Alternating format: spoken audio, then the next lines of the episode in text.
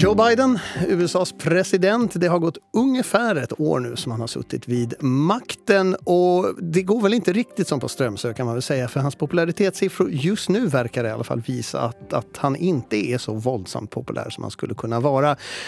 Och man brukar prata om att presidenter har en så kallad honeymoon, en smekmånadsperiod när de får liksom en sån här karens, de får göra vad de vill och de är antipopulära. Oskar Winberg, vad säger du? Är, är Joe Bidens smekmånad över nu? Det kan man nog gott säga, men, men, samtidigt så måste man komma ihåg att man kan lätt missförstå amerikansk politik om man bara stirrar sig blind på opinionssiffrorna. Du lyssnar alltså på Nyhetspodden med mig Thomas Selén och jag har med mig vår USA-forskare här, Oskar Winberg. Och det är precis det vi ska prata om här. För att om man tittar på opinionssiffrorna för Joe Biden just nu så rör de sig strax över 40 procent. Det fluktuerar lite. Det är kring 50 procent som är missnöjda med det jobb han gör. Och tillsammans med Oskar så ska vi försöka bena ut vad exakt de här siffrorna faktiskt innebär. Vad det är som gör att det är så här och framförallt vad det har för betydelse. Så att jag tänkte börja så här, Oskar. Det finns ju vissa uppenbara kandidater som skulle kunna vara anledningen till att Joe Biden har det lite sämre, så att säga, popularitetssiffrorna. Vi har coronan som härjat, vi har en lite rörig ekonomi, vi har en utrikespolitik som minst sagt är ganska utmanande för tillfället. Vad skulle du säga om vi börjar med covid-19 i USA? Hur mycket har den påverkat Joe Bidens siffror? Jag skulle säga att den har haft en väldigt, väldigt stor påverkan. Och om, om man skulle göra podden riktigt kort så skulle man kunna säga att det är corona och, och packa ihop. Uh, men, men skämt åsido, uh, corona är fortfarande en, en väldigt stor kris i, i Förenta Staterna. Uh, och det är klart att den här, i den här frågan så tittar många uttryckligen på presidenten och hans ledarskap. Och, och, det gör att Joe Biden bär det här liksom oket på sin sina axlar, det här corona. Eh, även om sen i vardagen så sker mycket av de här besluten kring coronastrategierna sker på en delstatsnivå där det inte alls är presidenten som bestämmer utan guvernörer. Och coronan som vi vet här i Finland också, det handlar ju egentligen inte bara om sjukdomen i sig, att man mår dåligt. Det påverkar också ekonomin. Vilket vad jag har förstått av amerikansk politik är kanske den största enskilda frågan som påverkar väljarnas åsikter om hur det går för landet. Det är hur man känner att ekonomin går. Det här är en bra, bra point därför för att ekonomin är, är på sätt och vis en, en väldigt osäker, eh, ska vi säga, allierad till en president. Alltså presidenten i Förenta Staterna har inte mycket eh, att göra när det kommer till hur världsekonomin och ekonomin i, i landet ser ut under presidentperioden. Men, men man ser att väljarna bestraffar presidenten så att säga för det ekonomiska läget. Och det är ännu på det sättet orättvist kan man kanske tycka att när det går bra ekonomiskt så brukar det inte leda till högre opinionssiffror. Så man Nej. bestraffas för dålig ekonomi och man belönas inte för bra ekonomi. Eh, så ekonomin är en, en stor fråga i det här, men den är en väldigt, väldigt jobbig eh, fråga för en president. Om man jämför det här då, ekonomi och corona som två punkter. Om man jämför det här då med till exempel det debaklet i Afghanistan. Alltså den här trupperna som lämnade Afghanistan efter många, många år. Som man, hade, man gjorde ju egentligen som man hade lovat och snackat om mm. ganska länge att man skulle göra. Men han fick ganska mycket skit för det, ärligt talat. Mm. Men vanligtvis så brukar sådana här enskilda händelser på något sätt lite så här sippra ut i sanden efteråt och siffrorna återhämtar sig, vilket de inte verkar ha gjort nu. Vad är det med Afghanistan som har gjort att, att det har liksom påverkat Bidens siffror så hårt? Ja, jag tror inte egentligen att det är Afghanistan. Det här är ju det, det intressanta om man tittar på den här eh, kurvan då enligt Bidens opinionssiffror visar, eh, så är det just där i augusti vid, vid Afghanistan som det stora liksom skiftet eh, sker och, och det börjar vara fler som säger att de är missnöjda än mm. som säger att de är, är nöjda. Men vi vet eh, enligt forskning så amerikanerna har en väldigt liten intresse för utrikespolitik och i synnerhet påverkar det lite deras uppfattning om hur de röstar i val eller hur de ser på politiska eh, figurer.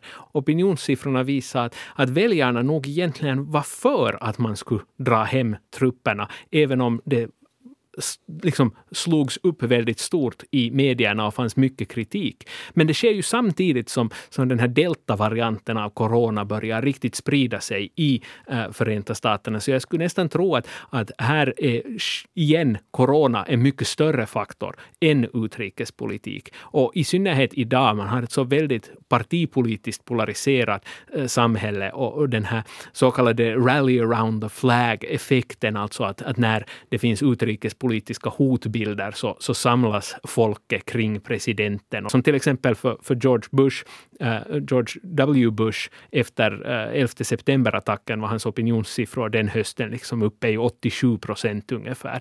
Eh, vi har sett under det senaste året att den här partipolariseringen gör att den här rally around the flag-effekten inte längre är hemskt markant. Så utrikespolitik har aldrig varit viktigt för amerikaner och nu också försvinner den här kris effekten som presidenter kan åtnjuta. Så jag tror inte att, att Afghanistan är egentligen orsaken till situationen. Så att egentligen så kan inte Biden göra så mycket åt sina siffror genom att så att säga, säga att man för en vettig politik gentemot Kina eller mot Ryssland då till exempel, som just nu är en väldigt het fråga i, i Amerika. Nej, jag tror inte att utrikespolitik kommer att, att ge Biden någon slags lättnad när det gäller de här siffrorna. Så alltså en eventuell konflikt över Taiwan eller Ukraina, Ukraina ja. skulle inte nödvändigtvis ge resultat. Så den här situationen just nu då där Putin och Biden i princip talar direkt med varandra och försöker lösa en konflikt för Biden så, säga, så har han inte så mycket att vinna på det hemma i alla fall. Utan det är väl snarare då så en, en politisk handling för resten av världen. Då, antar jag.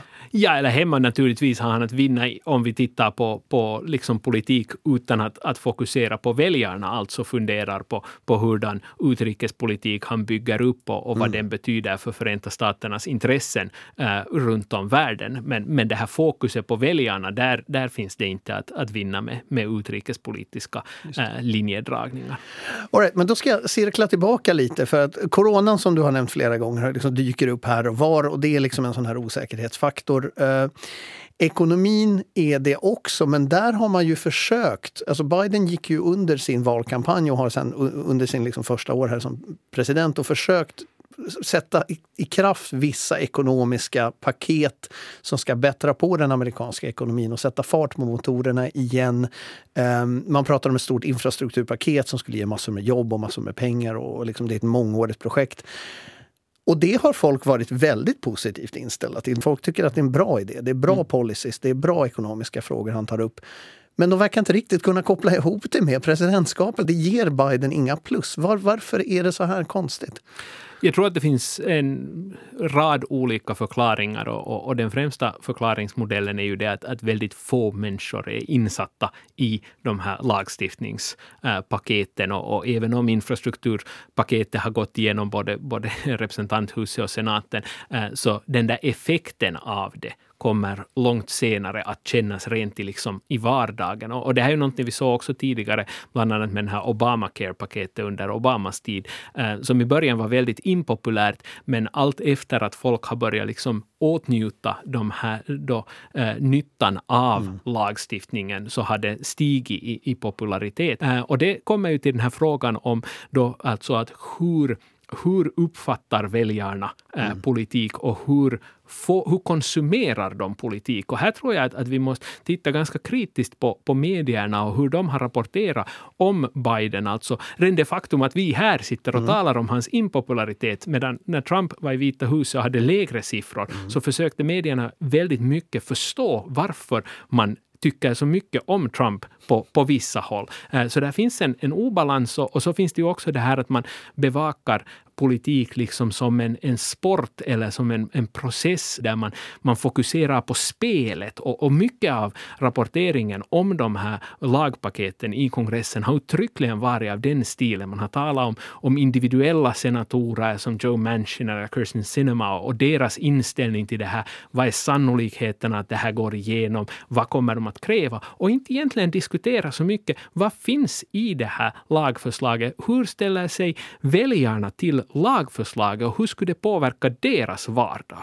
Om, om det nu som du säger, just att det här är såna här saker som mal långsamt i bakgrunden och det egentligen är positiva saker så eh, alltså borde Biden liksom hur ska jag säga, göra bättre PR för det och för sig själv. Att, att liksom få den här länken, för det verkar vara lite det som saknas här i så fall.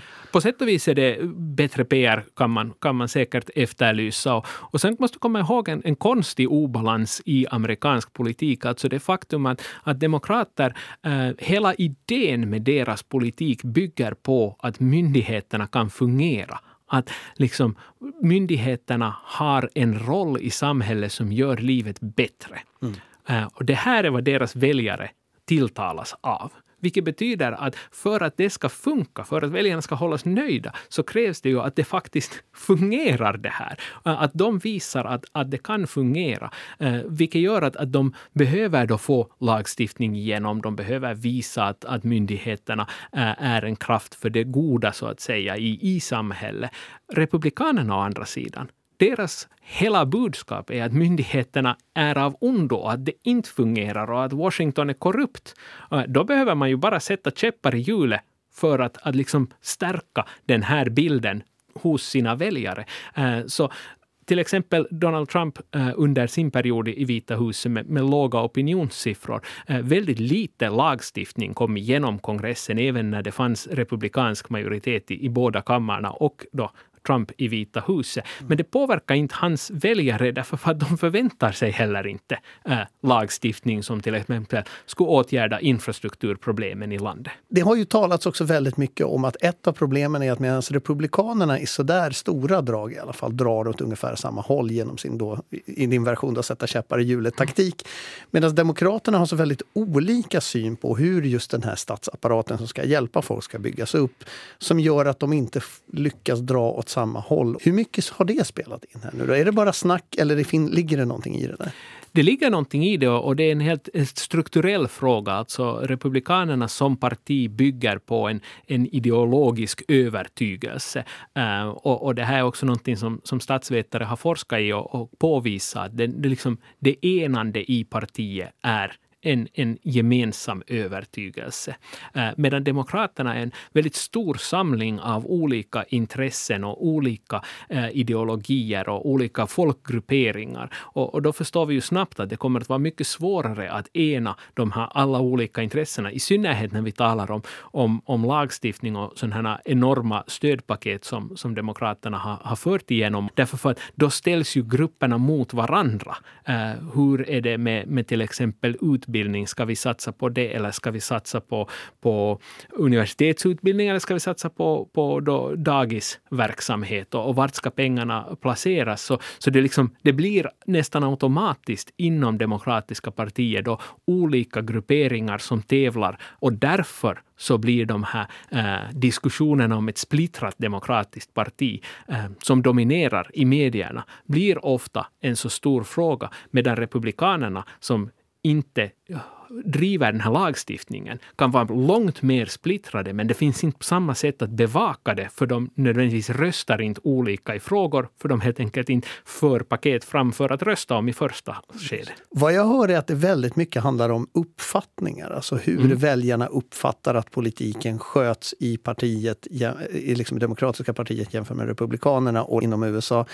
Frågan är vad skulle Biden då kunna göra för att bättra på sin sits? Om det nu inte är mm. utrikespolitik och det hjälper inte att göra rätt saker, vad ska han göra? Ja, det, det, är väldigt, en, en, väldigt bra fråga och, och det här också visar hur, hur centrerade, hur fokuserade vi är på det här presidentskapet. Det finns en sån här teori som statsvetarna talar om som heter the Green Lantern Theory. Alltså Green Lantern är den här superhjälten som han har en ring och, och kan skapa verkligheten med, med, med sin viljekraft. Och, och när vi talar om, om politik och USA och, och Green Lantern så menar man då att, att det finns en tro att om bara presidenten är stark nog och driver hårt nog och har viljan eh, så får han det han vill igenom. Och om det inte kommer det som du vill att, att ska komma i lagstiftning till exempel, så handlar det om att det inte fanns en tillräckligt stark vilja. Och, och så är ju inte fallet. Om, om, om Joe Biden skulle vara, ska vi säga, 20 procentenheter populärare än idag, alltså hans siffror skulle inte vara 42 utan 62, det är väldigt osannolikt att det skulle ha någon som helst följd för de här eh, motsträviga senatorerna Joe Manchin eller Kirsten Sinema.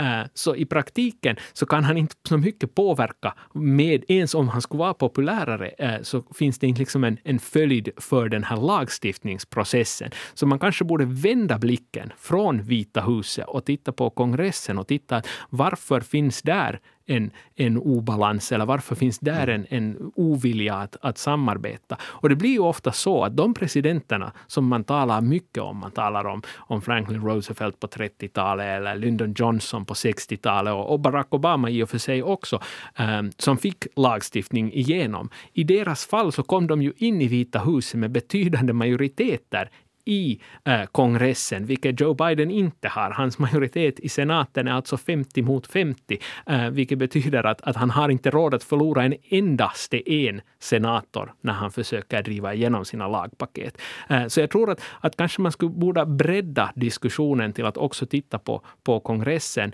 Och sen är det ju klart att, att det här är en utmaning som, som Biden kommer att tampas med. Eh, och det finns inga lätta svar. Och med, med det sagt då så måste vi ju ställa då nästa fråga, vilket är okej, okay, det är opinionssiffror, det är intern amerikansk politik. Vad spelar det egentligen för roll för den amerikanska politiken på bredare front?